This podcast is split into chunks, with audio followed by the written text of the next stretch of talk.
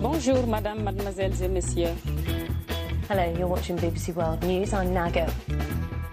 قناة الجزيرة في قطر Zapping. Le 19.35 minuti, buonasera a tutti e benvenuti a Zapping. Un saluto da Giancarlo Loquenzi in studio per la puntata di questa sera, mercoledì 1 novembre 2017.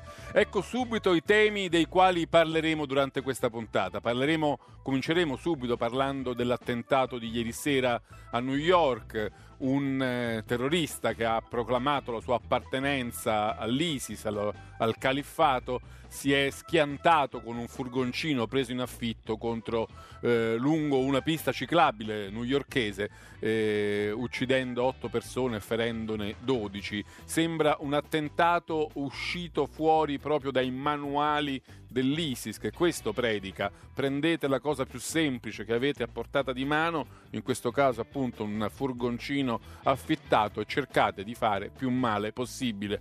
Anzi, i manuali dell'ISIS dicono uscite dal furgoncino e cominciate a sparare, perché questo farà sì che andrete incontro al martirio perché vi uccideranno. Questa è l'unica cosa che non è riuscita l'attentatore, perché ne, probabilmente non ha trovato armi adatte, ha dovuto fare con armi finte. È stato eh, colpito ma non è morto, quindi l'attentatore adesso è in custodia, è vivo, è in ospedale. Cioè, nonostante l'ISIS ha in qualche modo rivendicato, eh, rivendicato l'attentato. Parleremo di questo e anche di come la politica americana in epoca trampiana si divide sulla lettura e anche sulle contromisure da prendere eh, contro attentati di questo genere, che ve lo ricordo, il primo che colpisce la città di New York dagli attentati dell'11 settembre eh, 2001 che fecero più di 3.000 morti. Quindi la città è sotto shock per questo, anche se poi la serata di Halloween si è festeggiata lo stesso. New York ha una resilienza particolare, quindi il divertimento ha preso la meglio anche contro la paura e lo spavento. Parleremo di questo in apertura di puntata, prima con Matteo Pugliese dell'ISPI e poi con Daniele Raineri del Foglio. Se volete intervenire, come sempre, è possibile a Zapping 335 699 2949 sms, eh, mandateci un sms e noi vi manderemo in onda.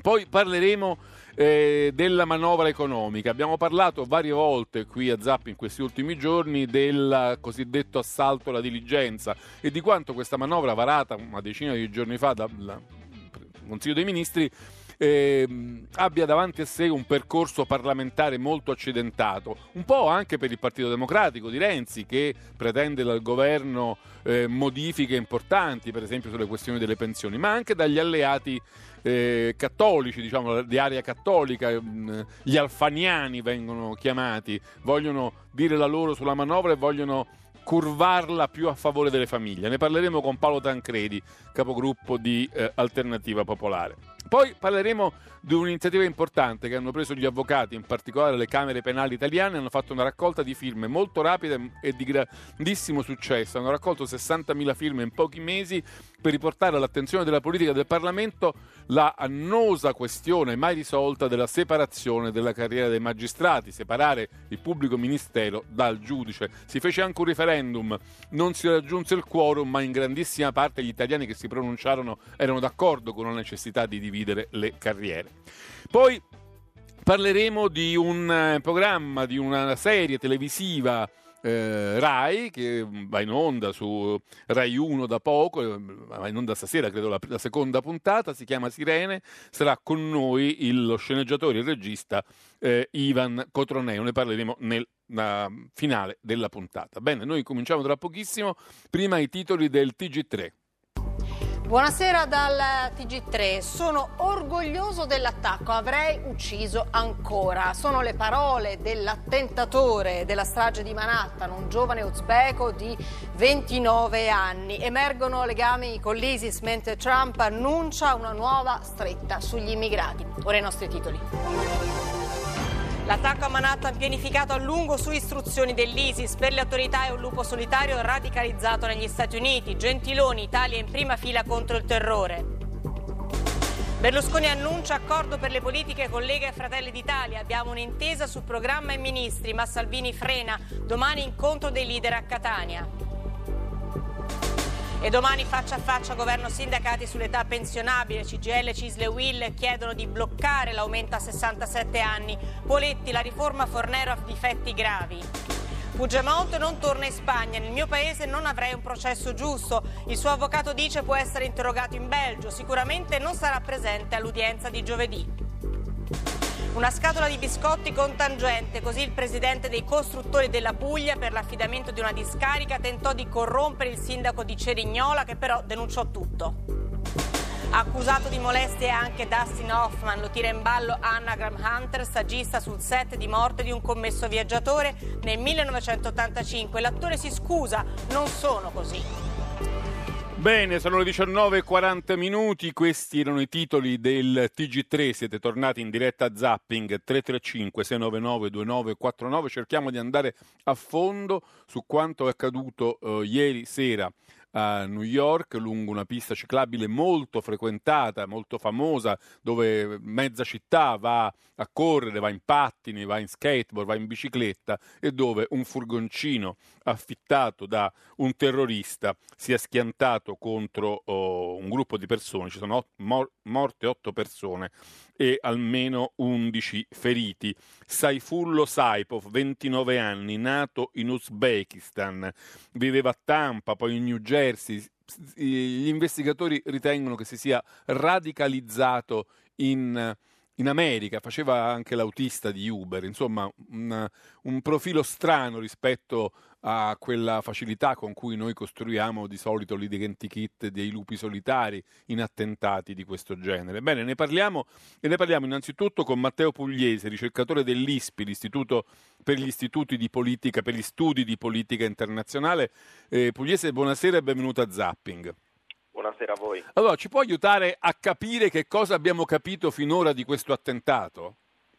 Beh, innanzitutto abbiamo capito che questa persona si è radicalizzata effettivamente negli Stati Uniti, nonostante provenisse dall'Uzbekistan e nonostante frequentasse una moschea a Patterson nel New Jersey, la sua radicalizzazione è avvenuta prevalentemente online, come moltissimi degli altri casi, e a quanto è emerso nelle ultime ore ha utilizzato proprio la propaganda online dell'ISIS, la rivista Rumiglia in particolare, per eh, avere le istruzioni e le modalità con cui compiere l'attacco, il cosiddetto attacco eh, con veicolo che sta avendo un uh, successo notevole diciamo, dal punto di vista operativo dell'ISIS dopo l'attacco di Berlino, quello di Stoccolma e quelli eh, di Nizza e Barcellona che hanno provocato moltissimi. Perché è un attentato alla portata di tutti sostanzialmente, chiunque può affittare un furgoncino e trasformarlo in un'arma mortale. No? Proprio come dice la rivista, anzi un coltello anche se lo indossi può essere sospetto, mentre essere alla guida di un autoveicolo di per sé non comporta un sospetto. Quindi questo è il principale motivo che spinge e anche la facilità ovviamente di eh, poter noleggiare negli Stati Uniti soprattutto un pick-up, un van, un mezzo di questo genere.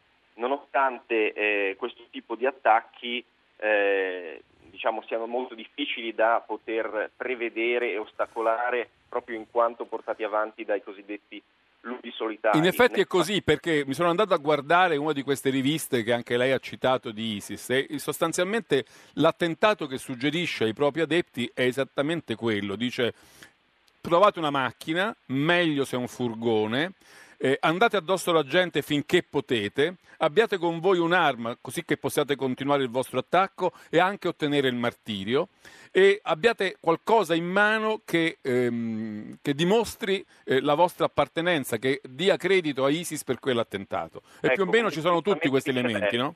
Giustamente dice lei, ci sono due eh, elementi non a caso da sottolineare. Intanto si è trovato a quanto pare un coltello nel, nel veicolo e un biglietto, questa è una cosa molto importante, diciamo una memoria lasciata dall'attentatore in cui si, si, dice sostanzialmente che lo Stato islamico durerà per sempre. Questo è un elemento importante perché si collega alla controffensiva che l'Occidente ha portato al califfato in Siria e in Iraq e quindi alla caduta di Mosul, di Raqqa e della dimensione territoriale fisica dell'ISIS che scatena una reazione invece nella forma pura di terrorismo nei paesi occidentali e dobbiamo aspettarci purtroppo altri eh, attacchi di questo genere proprio dovuti alla caduta del califfato fisico in Medio Oriente. Ecco, eh, quindi eh, un attentato uscito fuori dal manuale di istruzione di ISIS e un lupo solitario, ma io vorrei un po' andare a fondo a questa definizione. Ci aiuta veramente a capire qualcosa o ormai è un riflesso condizionato chiamarli così? Purtroppo ormai è un'espressione che eh, non dà più diciamo, l'immagine di quello che rappresenta, in quanto il lupo solitario a volte ha dei contatti organizzativi, delle istruzioni dirette dalla Siria o da qualche membro dell'organizzazione, in altri casi semplicemente si ispira eh, radicalizzandosi online alle riviste o alla propaganda in generale e poi agisce di sua iniziativa senza avere un contatto con Ecco, mi sembra che ISIS non faccia differenza in realtà, per loro sono tutti soldati arruolati e pronti a colpire, sia che lo facciano da soli, sia che abbiano qualche rapporto gerarchico o, o funzionale con eh, qualche cellula. Anzi, abbiamo visto che l'ISIS in molti casi preferisce addirittura intestarsi degli attacchi che magari non sono neppure ispirati all'organizzazione o arrivano da altre motivazioni personali piuttosto che psicologiche di persone con dei problemi, però ovviamente fa, eh, diciamo, per l'ISIS è importante intestarsi qualsiasi tipo di attacco che avviene in Occidente.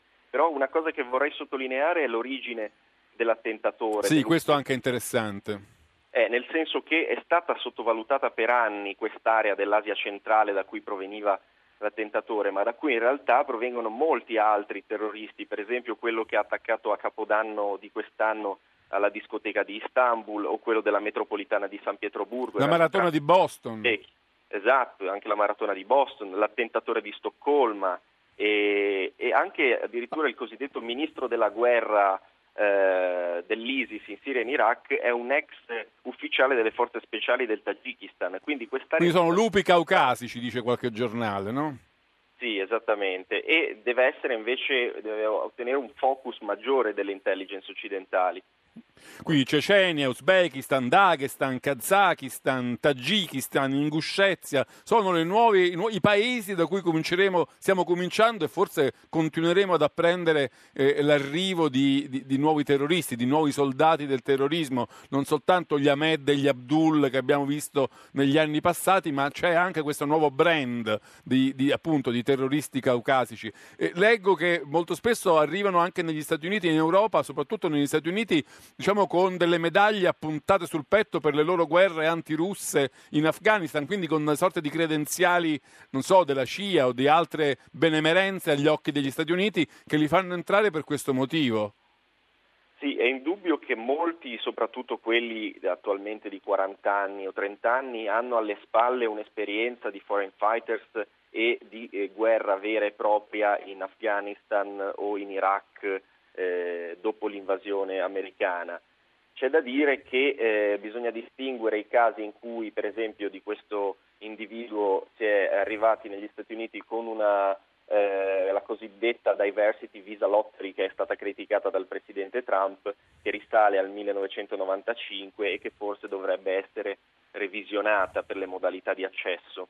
Oggi Trump l'ha detto chiaramente, vuole chiudere questa lotteria, anzi anche un po' accusato il leader di minoranza Chuck Schumer di essere all'origine di questo varco eh, che si apre per eh, chi vuole entrare negli Stati Uniti non per merito ma appunto attraverso una lotteria.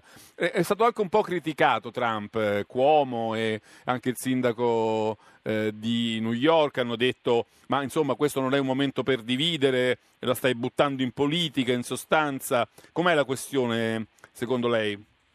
Ma a mio avviso sicuramente deve essere revisionata la procedura di immigrazione di questo proge- programma e in generale, ma il problema è che come gli studi dimostrano il 73% degli attentatori in Occidente, Stati Uniti ed Europa, sono cittadini del paese in cui hanno compiuto l'attacco, quindi eh, non si può fermare eh, il terrorismo semplicemente chiudendo le frontiere, bisogna intervenire all'interno con politiche di prevenzione della radicalizzazione come si sarebbe potuto fare nel caso di questo individuo. Abbiamo un ascoltatore che vuole porre una domanda probabilmente, Roberto da Cosenza, buonasera. Buonasera Gianca, complimenti per la traduzione. Dispiace apprendere sempre questi atti terroristi e il mio vuole essere un suggerimento, ci provo anche perché noleggiare un furgone, un autoveicolo così pesante che io penso anche al nostro paese, non per una forma di egoismo, ci mancherebbe, però non potrebbe passare prima dalle forze dell'ordine, che dico questura, polizia, prima di far autorizzare il noleggio di questi autoveicoli che poi si dimostrano veramente le, che causano morti eh, non è bello. Io chiedo qua, prima di noleggiare queste aziende dovrebbero avere un permesso chissà, eh, no, o, passare dalla, tramite la questura o polizia.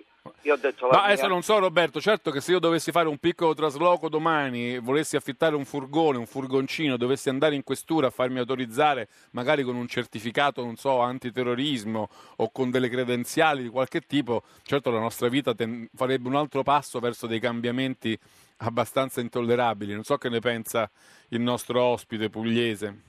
Ma eh, occorre fare un plauso al ministro degli interni Minniti perché ha portato avanti delle misure che ora consentono una segnalazione senza un'autorizzazione che richiederebbe una procedura amministrativa e burocratica eccessivamente eh, asfissiante, ma almeno una segnalazione alle forze dell'ordine per sapere chi noleggia un furgone e devo dire che in Italia, a differenza di altri paesi, ad esempio la Spagna o gli Stati Uniti come a New York, sono stati eh, in molte città piazzati eh, i cosiddetti eh, diciamo, blocchi dissuasori nazionali, esattamente, che eh, contribuiscono effic- efficacemente alla prevenzione.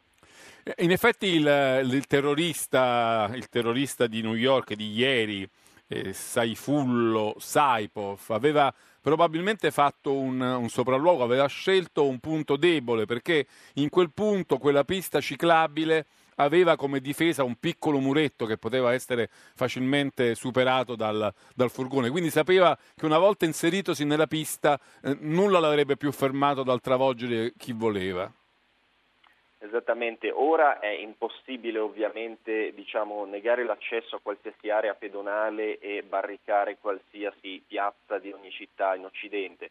Ma eh, credo che eh, da una parte con le misure finalizzate appunto al controllo del noleggio dei veicoli e della chiusura delle aree pedonalizzate, dall'altra soprattutto con, con politiche serie di prevenzione della radicalizzazione che purtroppo l'amministrazione Trump sta sottovalutando, si possono notevolmente diminuire questo genere di attacchi. Bene, ci fermiamo qui con Matteo Pugliese, ricercatore dell'ISPI. Grazie per essere stato con noi a Zapping. Noi andiamo avanti su questo tema. Voglio farvi sentire l'apertura del telegiornale della NBC questa mattina e poi saluteremo tra, breve Daniele Raineri. 335 699 2949 sms per intervenire in diretta.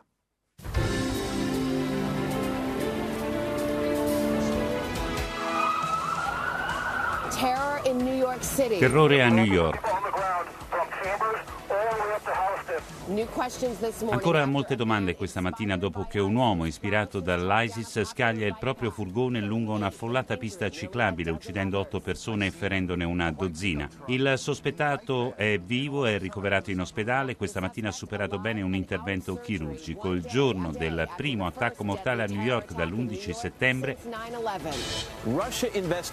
le indagini sul Russiagate proseguono. Il presidente Trump è sprezzante, l'ex consigliere della campagna elettorale generale George Papadopoulos è stato interrogato mentre il team del procuratore speciale Robert Mueller va avanti con l'inchiesta. Dovrebbe incontrarsi oggi con il capo delle comunicazioni del Presidente. Bene, questi i titoli della NBC di questa mattina. Voi siete tornati all'ascolto di Zapping 335 699 2949, lo conoscete, è il numero per i vostri WhatsApp, i vostri SMS, soprattutto per intervenire in diretta. Stiamo analizzando, stiamo cercando di capire le caratteristiche specifiche peculiari di questo attacco terroristico a New York, il primo, lo ripetiamo, dal quello drammatico, tragico, in cui morirono più di 3.000 persone eh, dell'11 settembre 2001. New York è stata di nuovo vittima di un attentato terroristico dopo molti, molti anni che questo non accadeva. Ne parliamo con Daniele Raineri del Foglio, buonasera. Buonasera a voi. Allora, un elemento interessante che è un po' sotto la lente di molti analisti è il fatto che l'attentatore, appunto, si chiami Saifullo Saipov e sia un uzbeko. Si parla di un nuovo brand, di una nuova, eh, insomma, di una nuova genia di terroristi caucasici. Ha senso, secondo te, analizzare questo aspetto? Ci dice qualcosa di nuovo? Ma sì, certamente, a partire dal nome che è molto evocativo, è una deformazione diciamo, caucasica di un'espressione araba, Seif Ullah, la spada, la spada di Dio, che ovviamente eh, richiama tutta la tradizione guerriera molto cara allo Stato islamico. Riguardo alla nazionalità uzbeka, eh, c'è da dire che eh, gli uzbeki stanno diventando una nuova diciamo, struttura di comando e attacco dello Stato islamico. I attentati di più alto profilo nell'ultimo anno, forse anche di più nell'ultimo anno e mezzo, hanno avuto per protagonisti spesso degli, degli uzbeki. Vorrei ricordare per esempio l'attacco all'aeroporto di Istanbul, internazionale di Istanbul del 28 giugno del 2016, 44 morti, uno dei tre attentatori era un uzbeko, l'attacco del primo gennaio sempre a Istanbul eh, era di nuovo un uzbeko, 33 morti, Abdulkader Masharipov si chiamava, e a San Pietroburgo attentato quello alla metropolitana che ha fatto 14 morti, era di nuovo un uzbeko, mm, l'attentatore di di Stoccolma al 7 aprile, era di nuovo un uzbeko. Quindi diciamo che questo problema, ossia il fatto che lo Stato islamico è riuscito ad attirare a sé con una potentissima forza, con, con un raggio gravitazionale, tutti gli sbandati, gli estremisti delle repubbliche, delle ex repubbliche sovietiche, è un problema con cui insomma, dobbiamo, dobbiamo confrontarci.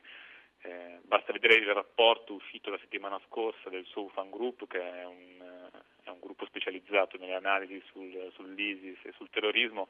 Ci sono circa quasi 9.000 combattenti eh, arrivati in Siria e in Iraq da, da Tagikistan, Kazakistan e Uzbekistan, che sono queste tre repubbliche. Ma è, è un elemento da tenere in considerazione il fatto che questo tipo di terroristi si trova sul territorio americano perché hanno avuto come dire, porte aperte in, in nome di benemerenze antirusse ai tempi della guerra in Afghanistan, comunque in altre situazioni di questo genere, e che quindi si trovano lì perché sono stati bene accolti, insomma. Ma diciamo che, diciamo che nel caso di Sefulov Sapov è difficile. Però è troppo è, giovane. Cioè. Sì, infatti è arrivato nel 2010, quindi ormai...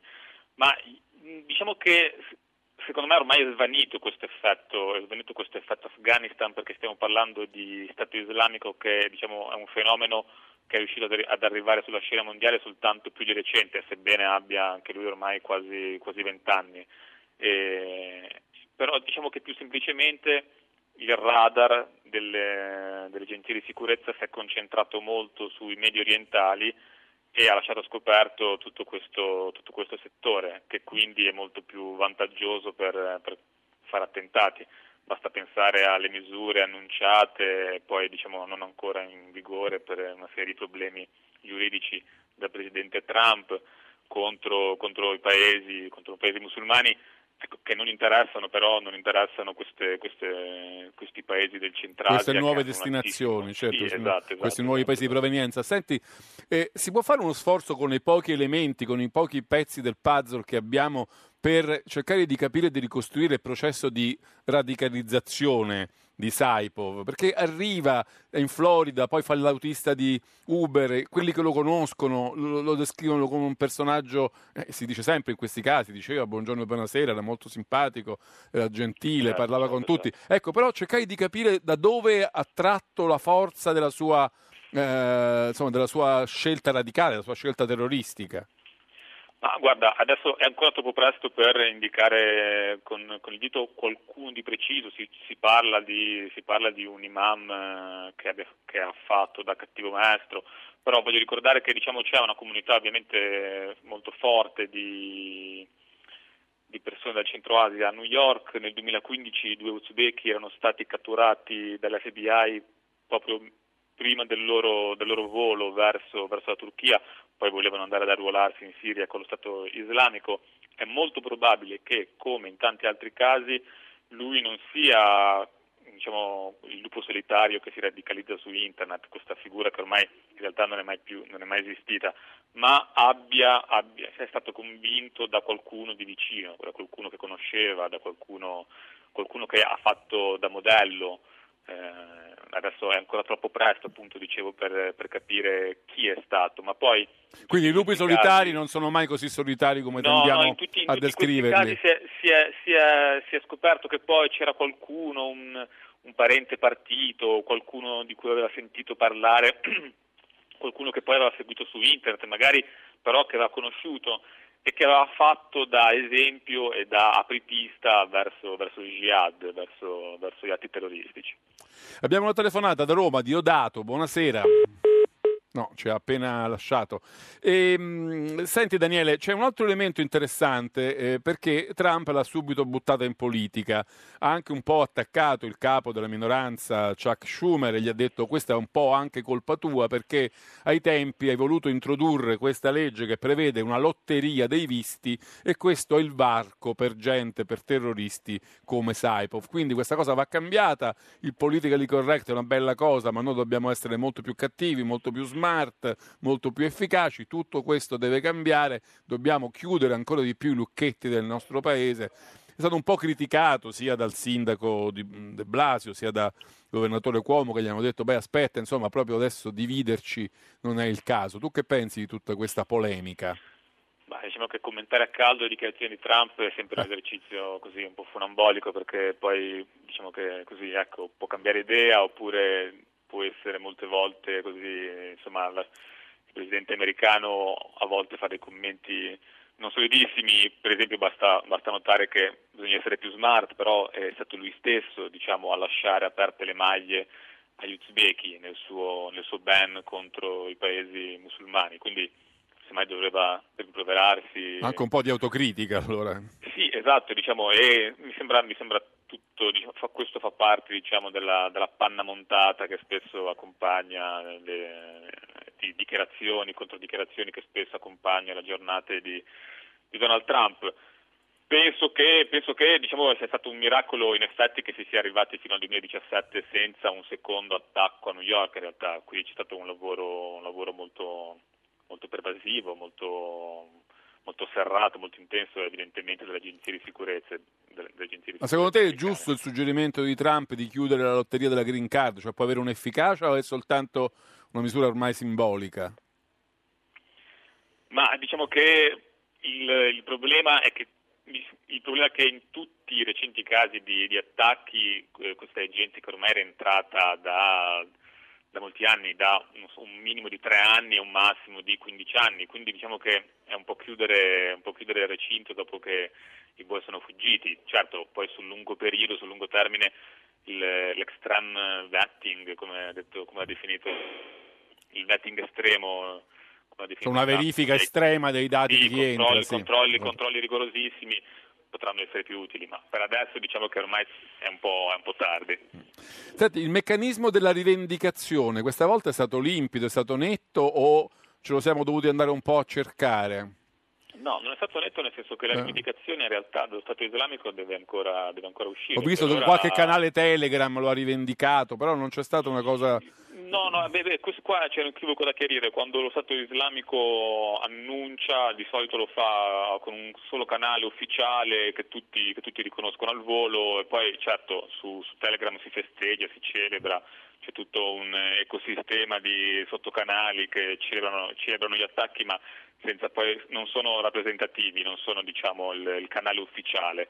E quindi quando arriverà la, quando arriverà la, la rivendicazione ufficiale lo sapremo tutti.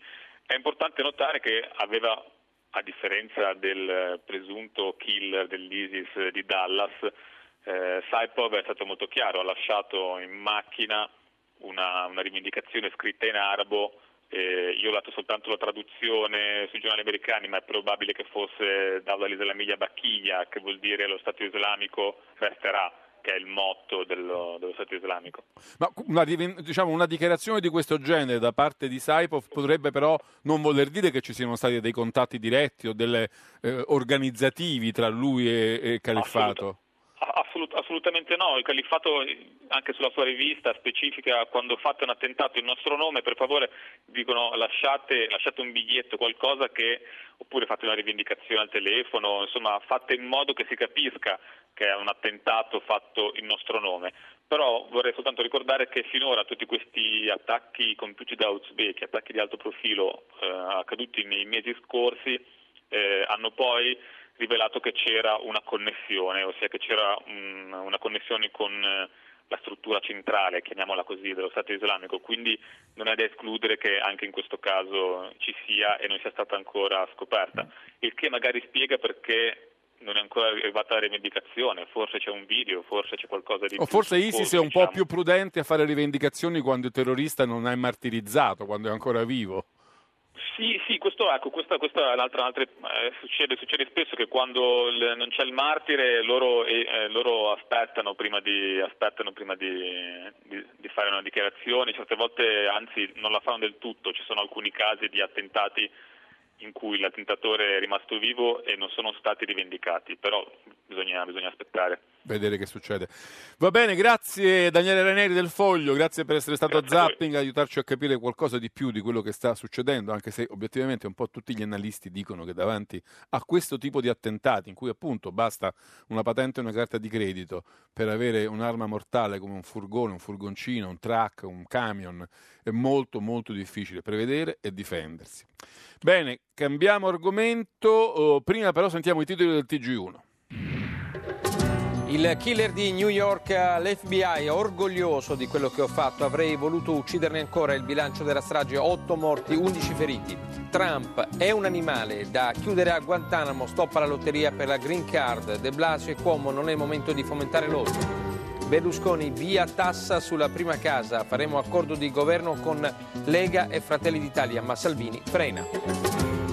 Manovra in Senato, incentivi per il passaggio al nuovo digitale terrestre e detrazioni per chi assicura contro i danni da sisma. 20.000 euro dentro una scatola di biscotti per il sindaco di Cerignola, arrestato il presidente dell'Ance Puglia, Biancofiore. Dieci anni fa l'omicidio di Meredith Kercher, la sorella della vittima, difficile darsi pace non sapendo cosa successe quella sera.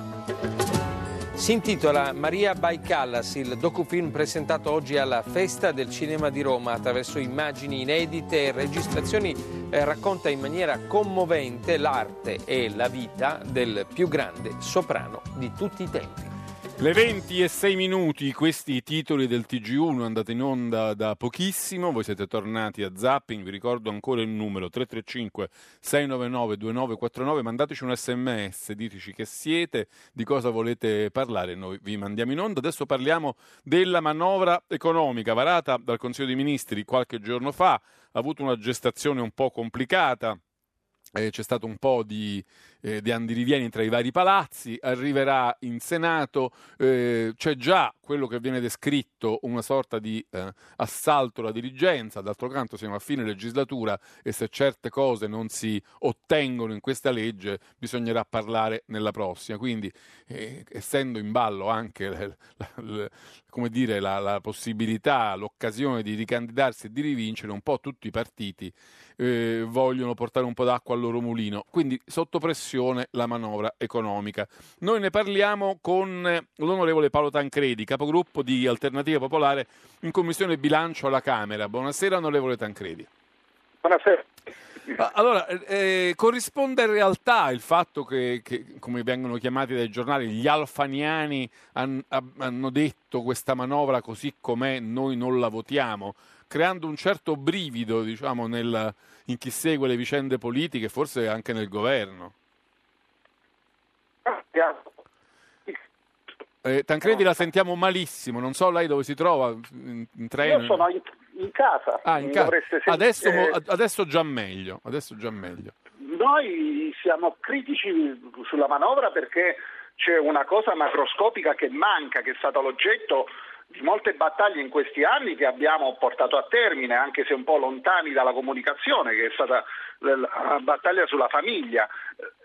Noi abbiamo introdotto il bonus bebè, il contributo per le famiglie numerose, l'anno scorso il bonus nascite, eh, insomma vedere che nella manovra manca completamente il rinnovo del finanziamento per il bonus bebè, una manovra, una misura che aveva funzionato, ha- ricordo che hanno superato, ha superato il numero di 200.000 eh, di famiglie che hanno utilizzato questa misura, Beh, eh, è chiaro che insomma, su questo noi faremo una battaglia forte. Adesso insomma, che si arrivi a dire non voteremo la manovra, io penso che la voteremo perché alla fine eh, sarà reintrodotto. Ecco.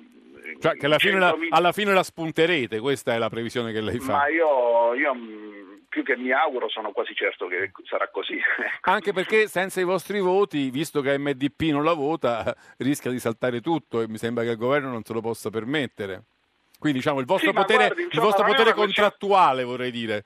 Eh, sì, però non è, una molto questione forte. di potere contrattuale. Noi stiamo facendo una battaglia su una questione importante che ha contraddistinto la nostra azione politica. Noi, eh, insomma, abbiamo comunemente, perché poi sono contenuti che hanno di cui si sono vantati anche preside- l'ex Presidente del Consiglio Renzi, eh, il Ministro Boschi, nel, il Sottosegretario Boschi nell'ultimo forum della famiglia, eh, sono contenuti da noi introdotti eh, che hanno visto insomma, il consenso di molti. Quanto Quindi, costa reintrodurlo questo bonus bebè? Quanto, quanto... Circa 200 milioni l'anno.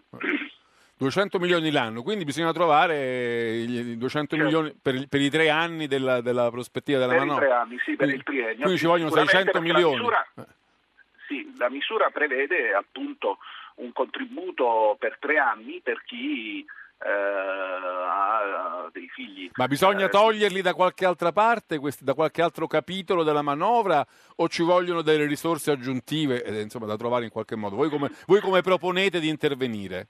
Ma guardi, ci sono varie ipotesi, adesso non siamo nemmeno nel, nel cioè la, la, sessione di bilancio è partita ieri in Senato, quindi ehm, ci so, c'è per esempio quella, quella, norma sulla web tax e sulla eh, stabile organizzazione che, che, che, potrebbe essere invece declinata in quantomeno per prevedere delle entrate già dal 2018, e invece è solo abbozzato il discorso della eh, non stabile organizzazione. Il tema web tax credo sia noto. Certo. Eh, Anche se è grandi... controverso, molti dicono che non sarebbe il caso di mettere una tassa di quel genere, Ma... altri invece sono convinti di sì. Comunque Ma lei dice guardi... se, se, se, produce un gettito dirottiamolo certo. verso il bonus bebè. Sì, no, lì il problema è un uniformarlo a livello europeo perché chiaramente fare una norma solo eh, però insomma ci sono già si sono avviate già negoziati a livello europeo, ci sono alcuni paesi che resistono, io credo che lì parliamo di, di entrate molto superiori ah, no, ai, certo. 200, ai 200 milioni. Ma mi chiedo però, non c'è da un po' di tempo a questa parte una sorta di, di polemica generalizzata, di dubbio sull'utilità del meccanismo dei bonus, cioè qualcosa appunto di periodico che deve essere ogni volta rinnovato, che non è strutturale, che non incide definitivamente sui meccanismi. Quante volte Renzi è stato criticato per la sua mania, mania di mettere bonus? Anche un po' da parte vostra si è detto sono mance, sì, sono, ma- sono mancette. Allora ecco, adesso chiedere ancora una volta un bonus sembra quasi mancare un'idea politica stabile per risolvere un problema che certamente ha una sua, insomma, una sua identità, noi, una sua ragion d'essere. Nostro il nostro obiettivo è um, quello di arrivare a uh, una cosa che somiglia al quoziente familiare, cioè una tassazione sulla famiglia che tenga ragione anche delle famiglie più numerose eh, e dell'assistenza anche dove ci sono in alcune famiglie casi di anziani da assistere e quindi tenerne conto, fare politiche fiscali che, che aiutino, che agevolino la natalità e che aiutino anche le famiglie numerose. Naturalmente si è andati avanti con i bonus, noi, anche noi abbiamo criticato la poca strutturalità, anche se questo governo poi, per esempio in tema fiscale, di misure strutturali eh, ne ha fatte.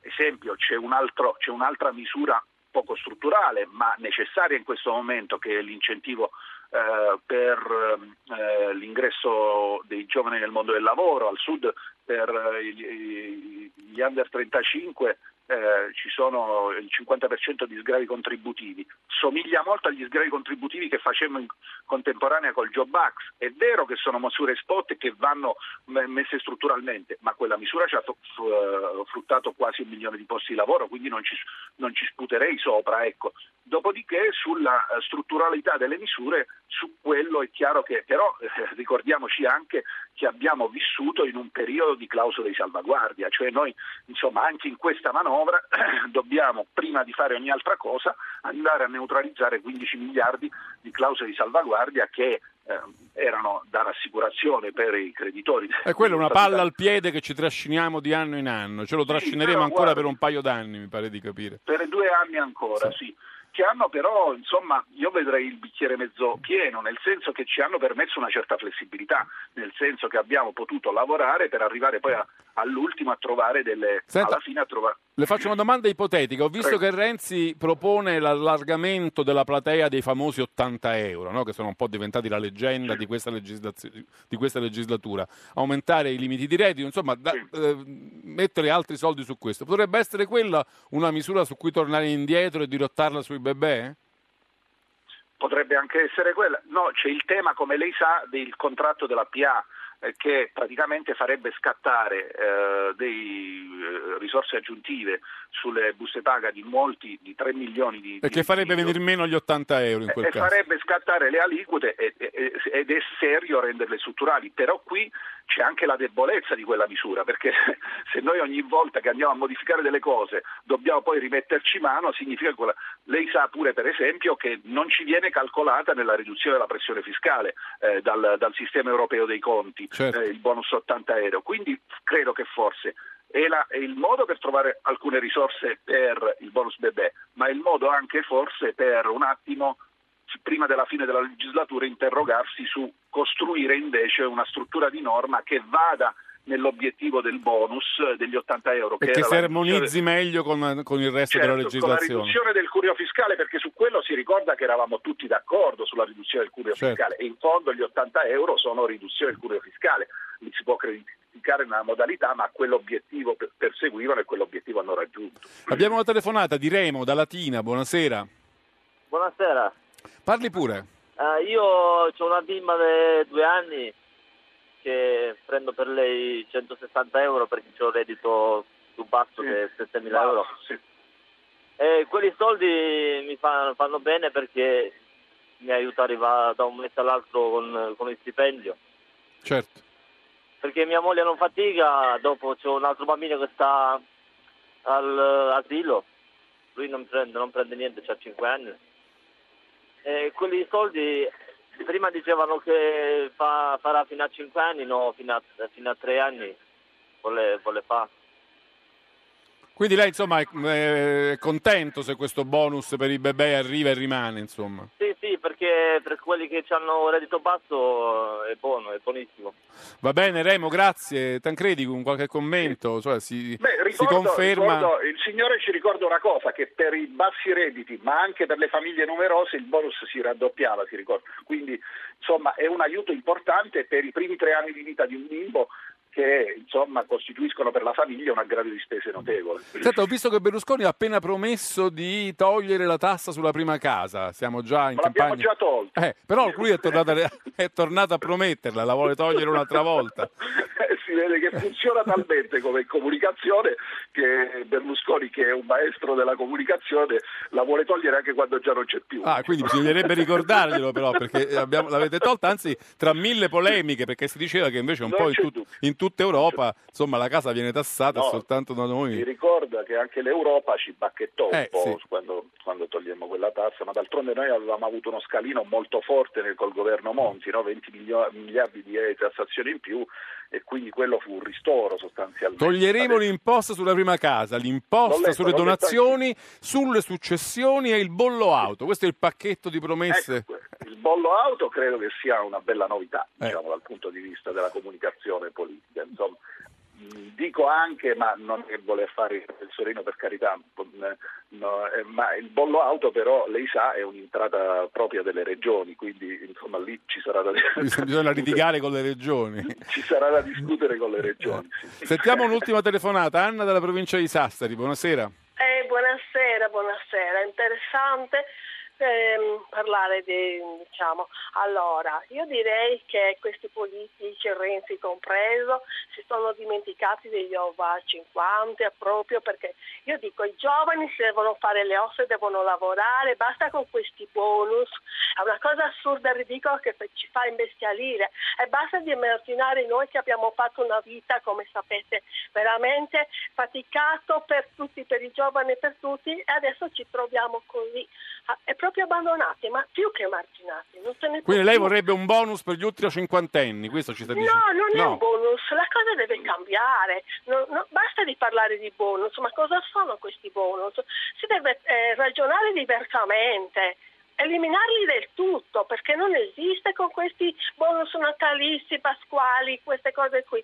Basta, guarda, basta vedere il tenore di vita e basta occuparsi anche di appunto di, di over 50 e inserirli in qualche va, be- va bene, grazie Anna. Per quanto ho visto che gli over 50 nelle classifiche di chi diciamo, eh, ne è uscito meglio dalla crisi e, e, ha ricominciato a trovare lavoro è proprio la, quella fascia lì, no? Tancredi, o mi sbaglio? Dice, sì, l'Istat ci dice che invece chi è ancora in sofferenza, anche se meno di un anno fa, ma che comunque ancora da segni è la fascia sotto i 25 anni sostanzialmente che non riesce a entrare Chi veramente si è impoverito sono i giovani, più, più dei pensionati, più degli over questo 50. Questo è quello che ci dice l'Istat in questo momento, sì. credo, e poi i dati sono molto forti, parliamo del 35% della popolazione giovanile. Eh, infatti qui c'è un sì. po' una contraddizione perché vedo per esempio che Renzi, non so se su questo voi siete d'accordo, vorrebbe bloccare l'adeguamento automatico dell'aumento dell'età pensionabile e anche lì si parla tutta la legislatura dei giovani che non hanno lavoro, che sono i più poveri, che stanno messi male nazionale c'è maggior, il maggior tasso di disuguaglianza,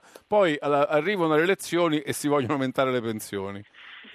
No? È un po' così. Eh, eh, eh, sì, insomma, io dico che chi dice per esempio che un aumento dell'età pensionabile è contro i giovani dovrebbe sapere che poi sono i giovani a pagare le pensioni, eh? quindi non è che le pensioni per gli anziani le pagano i giovani che lavorano, quindi eh, purtroppo ci vuole equilibrio. Io credo che sia sbagliato oggi solo insomma, paventare così all'ultimo momento un emendamento che tolga quel, quello scatto automatico. Poi sull'adeguamento delle, eh, dell'età, dell'aspettativa di vita possiamo eh, discutere, rifare un punto della situazione, però insomma eh, voglio dire, noi abbiamo rimesso in equilibrio abbastanza la, la, dinamica della spesa pensionistica che oggi, voglio ricordarlo agli italiani perché questo non si dice mai, è la voce più alta del bilancio dello Stato, sono 280 miliardi di euro, purtroppo con una dinamica in salita, quindi eh, insomma eh, è chiaro che eh, insomma, mollare eh, su, su, sulla faccenda pensioni è pericoloso, io ne discuterei con tutti i problemi naturalmente che ci sono,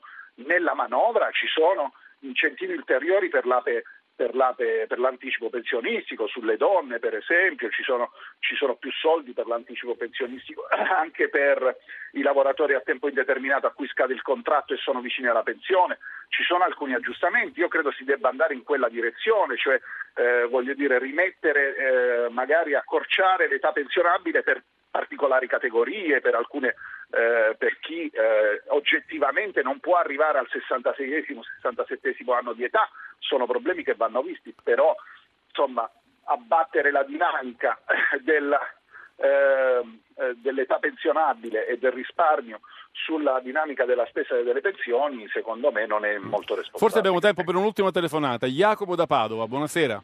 Buonasera, buonasera.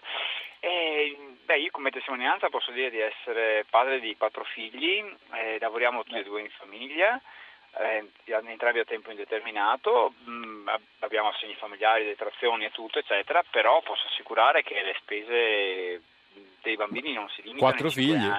Forse, guarda, se, se, lei, se, lei, vivesse in Francia sarebbe un uomo ricco, perché in Francia dopo il terzo figlio danno dei bonus eh, astronomici. Sì, ma non è questione dei bonus, sì. sarebbe questione semplicemente di strutturare un sistema fiscale per cui, eh, visto che i figli sono la futura ricchezza del paese, chi i genitori paghino meno tasse.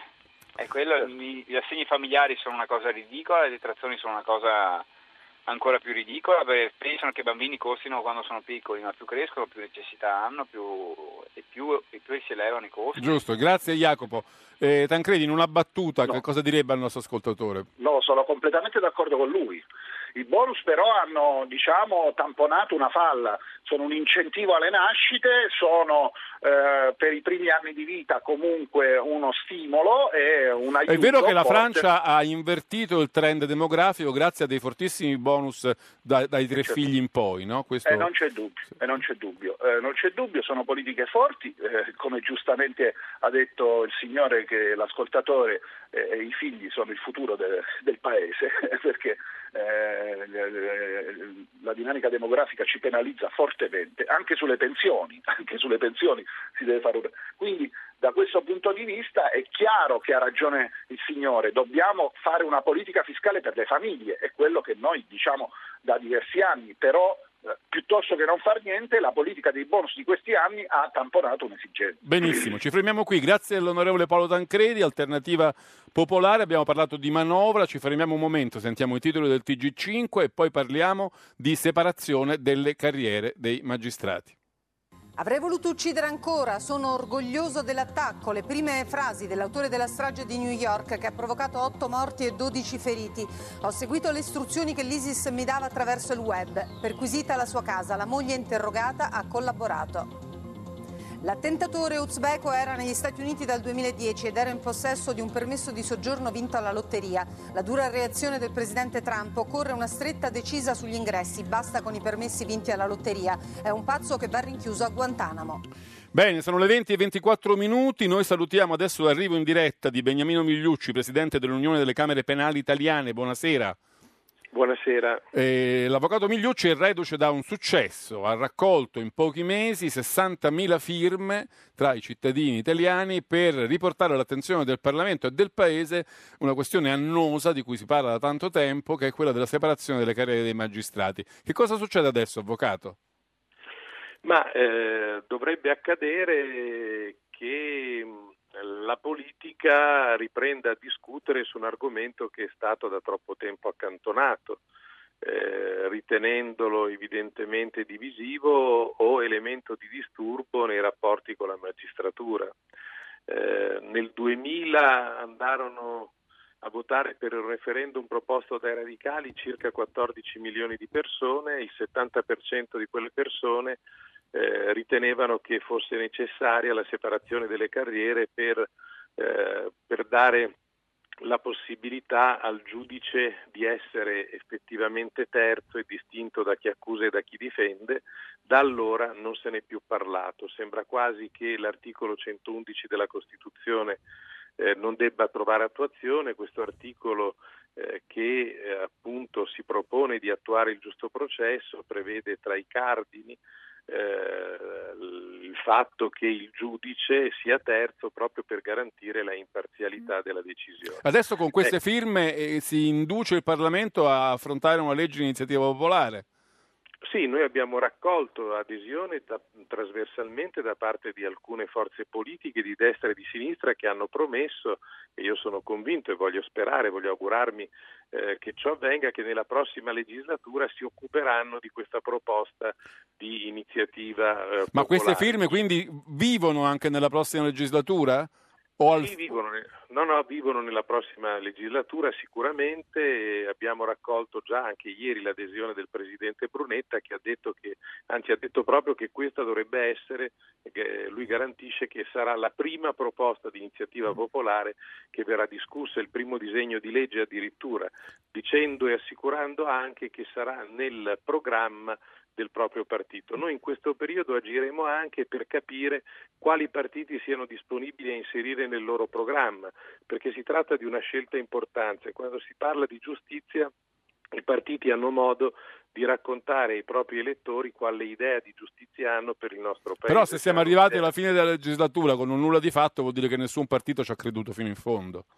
È proprio così ed è per questo che noi abbiamo inteso stimolare, perché con i veti della magistratura che sino ad oggi si sono riscontrati, con la debolezza della politica, evidentemente c'era difficoltà ad affrontare questo tema. Adesso la riflessione è al centro del dibattito sulla giustizia, noi abbiamo chiarito che questa non è una riforma contro la magistratura, anzi è una riforma che serve a rafforzare il giudice e a rendere i magistrati indipendenti e autonomi anche dagli altri Ma mi magistrati. spiega perché, dal suo punto di vista, per come lei l'ha capito, c'è questa così forte resistenza nella magistratura rispetto al tema della separazione delle carriere? Di cosa sono spaventati? Ma secondo me è un, è un, timore di carattere di natura corporativa perché ogni obiezione che è stata fatta è superata anche da questa proposta. Eh, è stato detto nel tempo che si voleva mettere il magistrato del PM sotto l'esecutivo e la nostra proposta non lo prevede, che avrebbe avvicinato troppo il pubblico ministero alla polizia o addirittura che lo avrebbe reso troppo forte.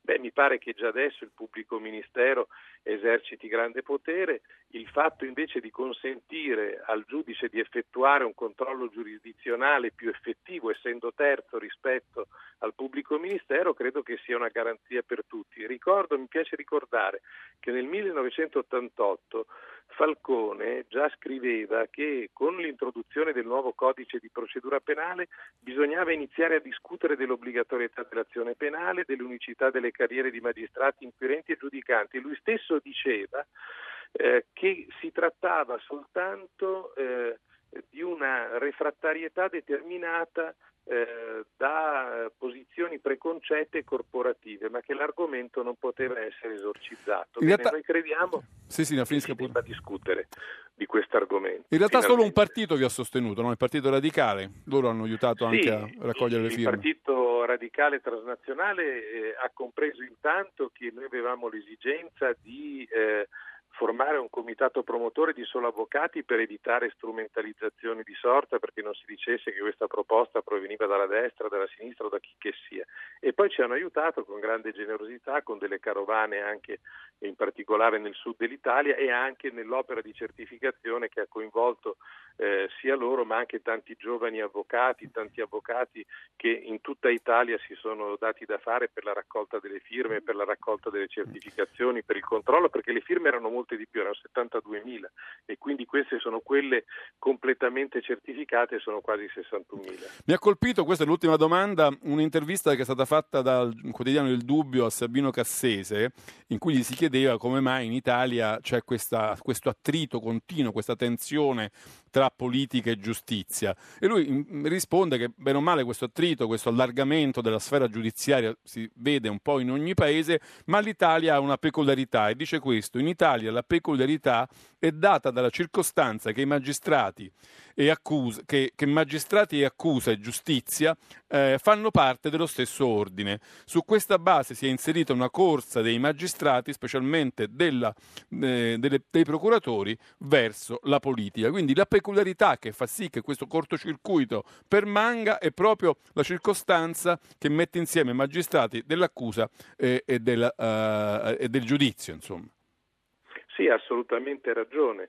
Eh, que- eh, questo accostamento è assolutamente corretto, come credo che si debba anche ricordare questo, che la cosiddetta cultura della giurisdizione che lega eh, esclusivamente poi il PM al, al, giudice è una concezione autoritaria così eh, eh, rilevata, perché eh, il tema dei paesi che hanno questa cultura autoritaria è che il processo sia finalizzato eh, a combattere questo o quel fenomeno criminale, per cui serve che il pubblico ministero e il giudice siano legati da questo tipo di cultura della giurisdizione escludente tutti gli altri. In un paese liberale e democratico invece il processo dovrebbe essere destinato all'accertamento individuale delle responsabilità certo. e allora si capisce che il giudice debba essere distinto da chi accusa e da chi difende. E d'altro canto l'articolo 111 della Costituzione prevede appunto la terzietà del giudice per garantire l'imparzialità della eh, decisione. Il legislatore costituzionale non si era sbagliato, non aveva dato vita a una superfettazione linguistica parlando di terzietà e imparzialità. Sono due concetti collegati ma distinti. Vedremo se questa sarà la volta buona. Grazie a Beniamino Migliucci, grazie avvocato, grazie per essere Grazie stato a Zapping. Noi ci fermiamo un momento per le notizie dal traffico e dal meteo, poi torniamo a parlare di sirene. Zapping. Sono le 20 e 38 minuti, bentornati a Zapping. Tra poco parleremo della nuova serie di Rai 1 Sirene, domani ci sarà la seconda puntata dopo una prima che ha avuto molto successo. Prima vi voglio dare le notizie del TG2 e un'altra che su Repubblica in questo momento è in apertura, non c'è soltanto Hollywood eh, funestata dagli scandali sessuali, in Gran Bretagna si è dimesso proprio ora il ministro della difesa Fallon, anche lui accusato appunto di molestie. Sentiamo il TG2. Avrebbe voluto uccidere ancora il terrorista uzbeko che ha investito e ucciso otto persone a New York, eseguite le istruzioni dell'ISIS. Trump è un animale, va rinchiuso a Guantanamo. Tra le vittime dell'attentato una turista belga e cinque argentini che erano a New York per festeggiare 30 anni di amicizia, ora in massima allerta per la maratona di domenica. Anche Dustin Hoffman accusato di molestia da un ex stagista mentre arrivano nuove contestazioni per Kevin Spacey. Lo scandalo degli abusi sessuali travolge le star di Hollywood. Siena celebra con una grande mostra Ambrogio Lorenzetti, il geniale artista trecentesco per anni sottostimato. Le opere esposte arrivano dai più famosi musei del mondo.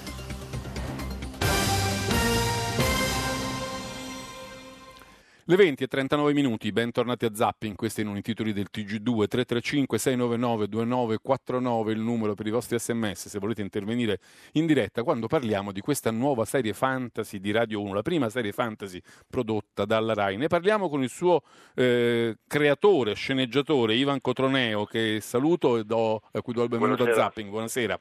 Buonasera. Allora, facciamoci un momento portare nell'atmosfera della, della serie, sentiamo un momento.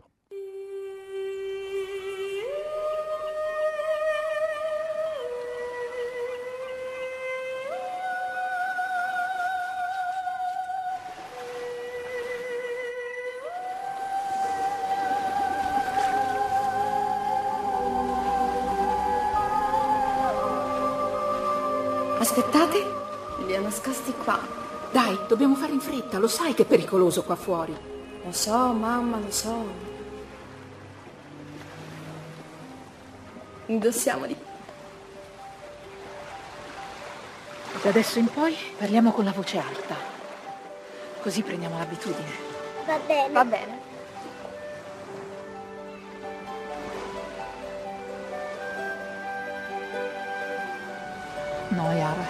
Ma ti prego, solo un'ultima volta, chissà quando ci ricapita poi.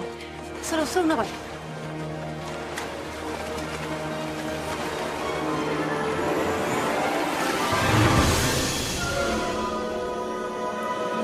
Eccoci, questo è l'inizio della prima puntata di Sirene. Quattro sirene sorgono dal mare e, e entrano in città, vanno a Napoli in cerca di qualcosa. Cotroneo, ci puoi raccontare un po' qual è il plot di questa serie, per quello che si può dire senza fare spoiler, che ormai è diventata una cosa più grave di qualsiasi altro reato.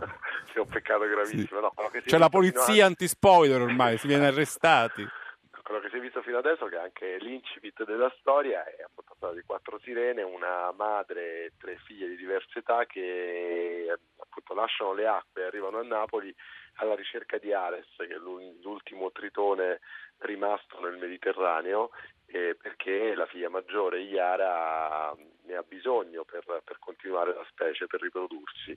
Ed è lo spunto per una ricerca, per un um, confronto insomma, fra le abitudini marine dove abbiamo immaginato insieme a Monica Rametta che è cosceneggiatrice con me un mondo matriarcale insomma, dominato dalle donne i tritoni servono solo per la riproduzione per pulire per raccogliere il plankton e per pulire gli scogli e invece il mondo terrestre eh, dove vigono le regole degli uomini cosa che alle sirene appare molto sospetto se non addirittura assurdo Quindi, se capisco bene, il meccanismo è raccontare gli esseri umani da uno sguardo di qualche tipo, in qualche modo alieno.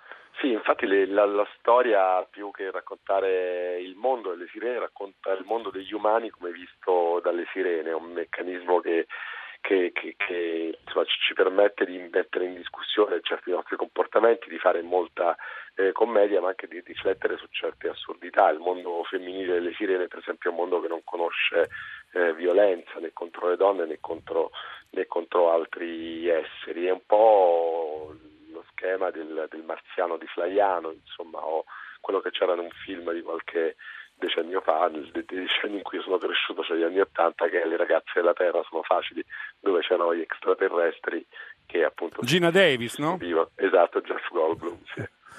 Ce lo ricordiamo. E, ma insomma, eh, viene da chiederti come ti è venuto in mente di mandare delle sirene in giro per Napoli, perché proprio delle sirene, perché proprio Napoli, perché proprio una serie fantasy, quando ormai Napoli la conosciamo per le sue grandi storie d'amore, sotto il sole, sopra il sole, ma non sott'acqua finora. No, ci sono una serie di motivi. Intanto il punto di partenza è proprio quello di cercare di vedere i nostri comportamenti. Io come, come sceneggiatore, in particolare come sceneggiatore televisivo, sono un raccontatore del contemporaneo, insomma, in tutti i pazzi per amore, ne è arrivata la felicità, in una grande famiglia, cerco di, di raccontare eh, quello, quello, che attraversiamo nel nostro presente e ero alla ricerca di uno sguardo altro, insomma, e, e quindi ci si poteva rivolgere o appunto alle galassie sconosciute e far arrivare a un marziano o a un mondo parallelo. Io sono napoletano, quindi insomma la mitologia delle sirene, dalla fondazione della mia città, le varie raffigurazioni che ci sono della, della sirena nel, nella città, su tutta la penisola sorrentina, insomma è molto presente. Allora mi è sembrato che potesse essere un modo per mh, appunto avere uno sguardo diverso sugli umani, eh, avere sì una storia fantasy che mi interessava perché non l'avevo mai scritta, perché non erano mai state pensate per 1, eh, ma anche che si collegasse a un mito che, che, conosciamo bene, che è nella nostra letteratura, che è eh, nella nostra storia dell'arte, insomma un, un mito insomma, in qualche modo nostrano e quindi è nato, è nato non deve essere stato facile dal punto di vista produttivo eh? così vedendone un po' le immagini la prima puntata insomma è stata una bella sfida la produzione è stata molto complessa insomma ci sono, abbiamo, ci sono, ci sono gli effetti speciali ovviamente molte delle scene sono girate eh, in acqua e, però eh, devo dire siamo stati attorniati da, da, da, grande partecipazione su questa idea, forse proprio perché un po' per il genere, un po' per lo sguardo diverso rappresentava una novità, quindi sia eh, la produzione che la cross con, con i tedeschi della, della Beta che, che, che, anche, insomma, distribuiscono anche sul mercato internazionale, che Rai Fiction si sono dimostrati subito eh, interessati. Realizzarlo è stato sì abbastanza complicato, abbiamo avuto un regista favoloso come Davide Marengo, che è un regista anche lui per parte di padre napoletano. E Napoli è entrata molto in questa storia perché c'era un po' eh, in me, nel produttore Rosario Rinaldo che è napoletano, in Davide il desiderio di raccontare un... Una congiura di napoletani in qualche modo. Sì, in qualche modo sì, con il desiderio di raccontare un'altra faccia eh, della città, insomma, che esiste e che però non viene sempre messa in primo piano. Anche perché questo è un periodo in cui Napoli la vediamo sempre fosca, insanguinata, buia, negativa no? nelle, nelle, nelle televisioni. Soprattutto nelle serie televisive, sì, sì. invece nel Sirene si vedrà, oltre che, che insomma, le bellezze scenografiche di Napoli, noi siamo riusciti a girare dentro il San Carlo, che è il più antico teatro d'opera d'Europa e quindi del mondo, dentro il Museo di Capodimonte, dentro il Museo Archeologico Nazionale, insomma abbiamo cercato di raccontarla come uno scenario per una storia d'amore fantastica. In fondo la serie somiglia molto, eh, secondo me, a Vacanze Romane, solo che è ambientata a Napoli, al posto della principessa c'è una strana creatura con eh, la pinna e le squame. Ti aspettavi il successo della prima puntata? Mi sembra 26 di share, no? un, buon, un buonissimo risultato. Sì, è un buonissimo risultato, no, eh, insomma, pensavamo, forse, pensavamo di esserci presi tutti quanti insieme un rischio, un rischio che valeva la pena correre, quindi eravamo curiosi di, di, di, vedere come sarebbe stato accolto. Io penso sempre quando scrivo, questa è una convinzione che con, condivido con Monica Aravetta, che è, la, che è mia partner di scrittura per tutte le serie televisive, praticamente che il pubblico sia sempre molto più avanti e più pronto di quello che noi scriviamo.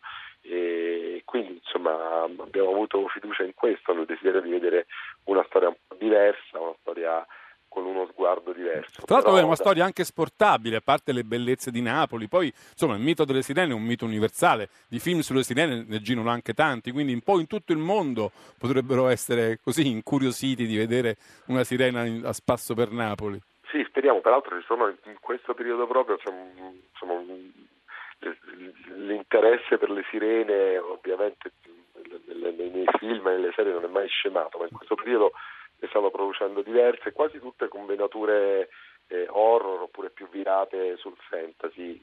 Beh, io mi ricordo un indimenticabile Diary Lan, no? Un Eh film. sì, la- una sirena a Manhattan, sì, Eh, quindi, qui invece romantica. siamo una sirena a Napoli.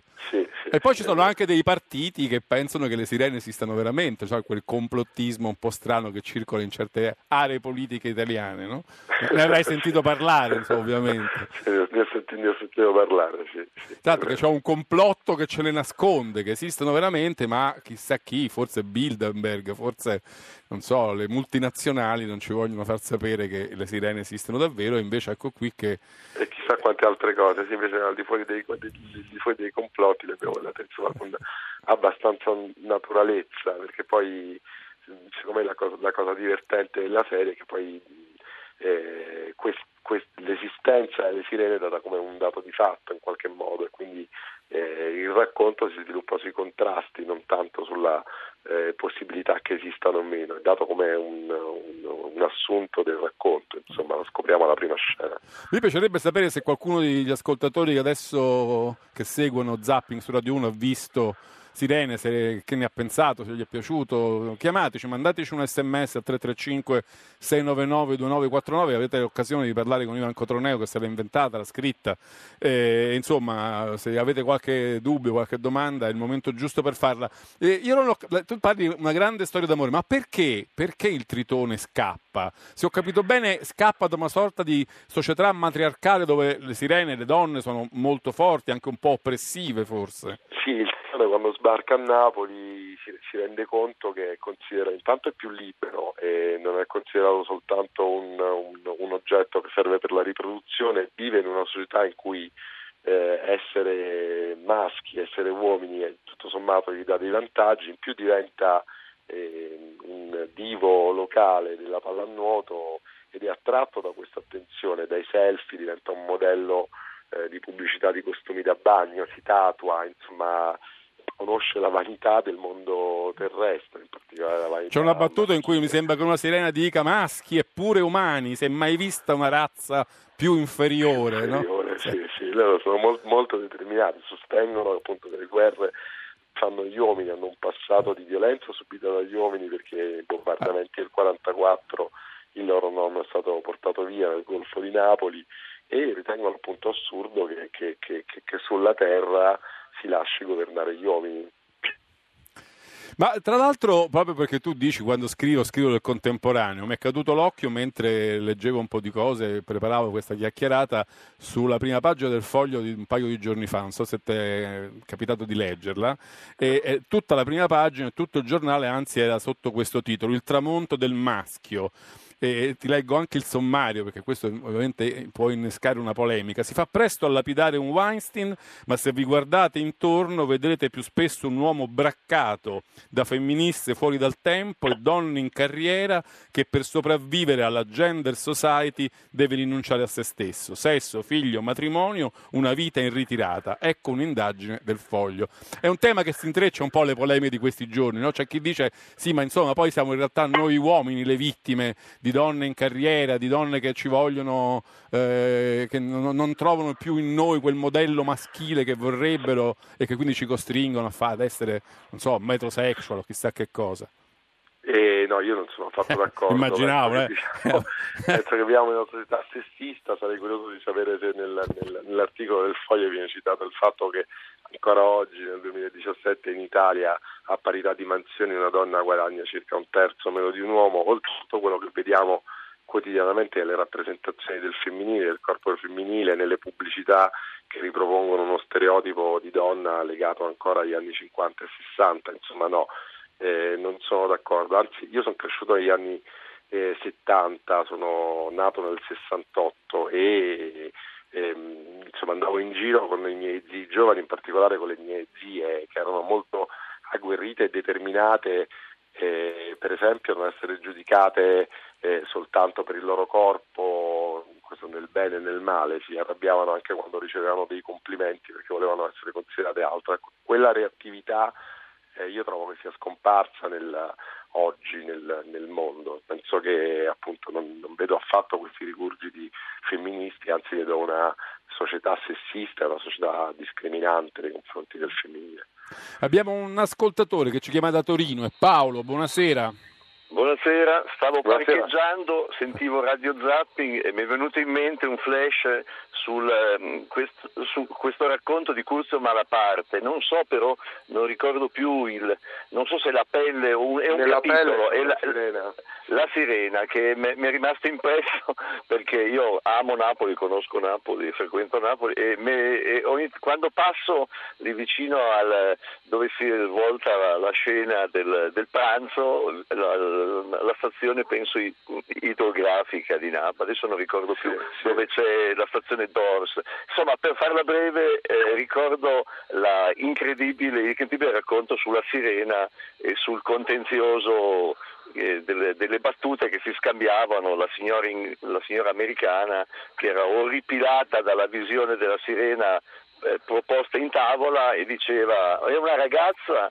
E la risposta era no è un pesce. La ragazza è un pesce e questo mi è rimasto perché la sirena è comparsa realmente in quella notte insomma, in quella è cena una- famosa. è una- Grazie una Paolo, parte- grazie per la sua Niente, testimonianza. Grazie, è un racconto agghiacciante effettivamente che nella pelle di Curzio Malaparte è anche messo in scena nel film eh, che la Cavani ha tratto dal libro e anche nel film è un'immagine molto impressionante, devo dire. Come, come- quanto va avanti? Quante puntate sono la, la serie? Sono sei serate, quindi domani sera andrà in onda la seconda, sempre su Rai 1 e sono sei, sei- sei- sei serate da 100 minuti, mentre per il mercato internazionale sono 12 serate da 12 pu- episodi da 50 minuti perché eh, sul mercato internazionale la, la durata degli episodi singoli è inferiore a 50 minuti, mentre in Italia il prime time si fa con 100 minuti, quindi con due puntate accoppiate, quindi noi la vedremo in sei serate.